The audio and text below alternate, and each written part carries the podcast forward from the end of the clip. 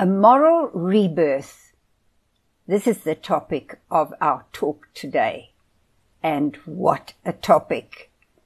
You may have heard of the term psychodynamics, but we are going to talk about spiritual dynamics, namely the spiritual dynamics of repentance, something so dear and so close and so important to all of us. Let us consider this saying of Viktor Frankl. For the inner biography of a man, grief that we feel when we repent, grief and repentance do have meaning. Viktor Frankl speaks about an existential turnabout in our lives, a great change that takes place in our lives. Some people call it a born again experience because it is so deep and so profound. It is actually a heart struck moment of realization of what is badly wrong in our lives and that we can no longer deny as being badly wrong.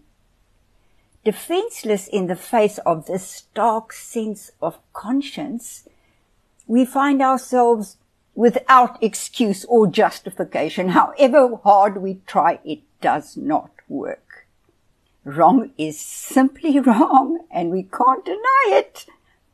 And it's very wrong, just as right is simply right and very right. The choice is clear and before us. And which way can we turn?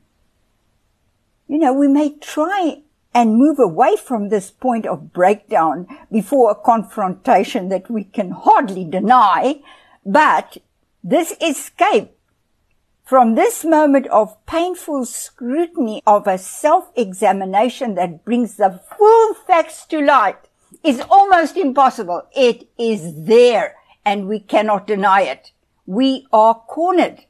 We feel grief, great grief you know, as much as we are shocked and as much as pain about what we have done overwhelm us, conviction of wrongdoing is a profound act, you know. It cuts deep and very accurately. The Bible describes it as a sword that separates bone and marrow. We are in the throes of a remorse that sees and acknowledges and cannot else but do that and therefore that confesses and weeps. Oh, the tears that we can shed when we really feel that our lives need changing. Repentance, if we really look at it, is a process of deep cleansing. As it happens, you know, it's as if from the well springs of our innermost being there begins to flow the purifying waters of healing, filling you with a new sense of being cleansed, a new sense of life, as if you can look at yourself in the mirror and like what you see. Now, you know, it's important to understand that none of our past acts the wrong that we did and the right that we did not do can be wiped off the slate as if they've never been. It happened.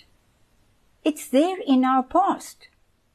But nevertheless, contended Frankl, in repenting of them, man may inwardly break with those acts.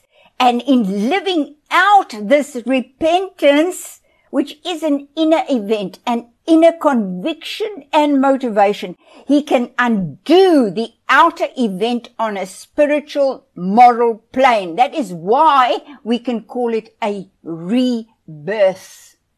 As if we are starting life all over again. Exactly because of that past that cannot be obliterated. It has happened, but we can change it by the act of repentance. Frankl quoted Max Scheler, who said, repentance has the power to wipe out a wrong. Though the wrong cannot be undone, the culprit himself undergoes a moral rebirth. Wow, you know, sharpened to such a point of focus. This turnabout in our lives is in fact a climax, if we think about it, of a struggling process that have earmarked all our efforts throughout our lives to find our true place in life and to come fully to terms with ourselves. We were seeking, we were making many mistakes and faults. We found ourselves in wrong places. We did wrong things. But you know what? It was all part of a search. Because what were we asking? What were we looking for? What is it that we really want and need to live a life worth living? This is the question we pursued. And as we pursued it, we realized what it was that spoils and harms and destroys life's meaning. It has come to a point of clarity in our lives. Repentance brings us to some kind of final decision. We find that we now have to give full weight, complete commitment to choices that will move us forward and out and away from our old way of being only in placing ourselves on the side of what we now realize is good for us is it possible to actually counteract, refute, stand against, and victoriously overcome what is bad for us. Oh, it's a magnificent point in our lives. The past is past. What is done is done. It's a fait accompli.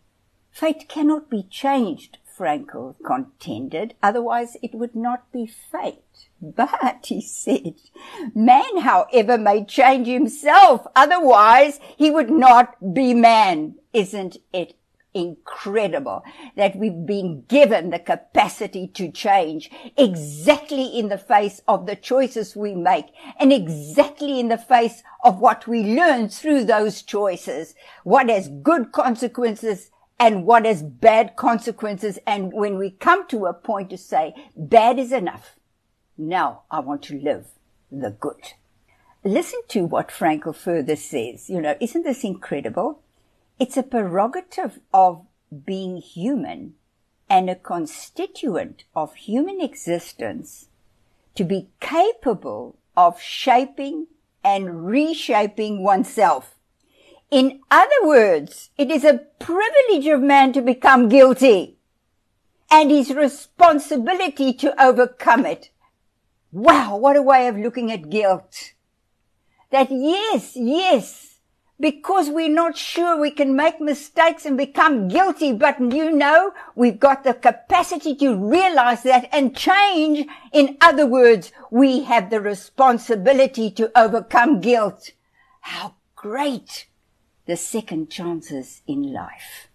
Throughout this whole process and up to its point of climax in a decisive turnabout in our lives and then climbing to the heights of meaning that follow is what Frankl called the noodynamics, not the psychodynamics, the noodynamics, which is another word for spiritual dynamics of tension between what is and what ought to be. Right that was, but that need no longer be. I can now live up to what ought to be in my life. And it's that very tension that gives our lives direction now as we now proceed not from bad to a little bit better or an, a, a real repentance from bad to an absolute turn for good, but also from one level of goodness and spiritual growth to the next. So it's this tension that has been part of our lives from its beginning right up to its conclusion. Let your life be a triumphant conclusion.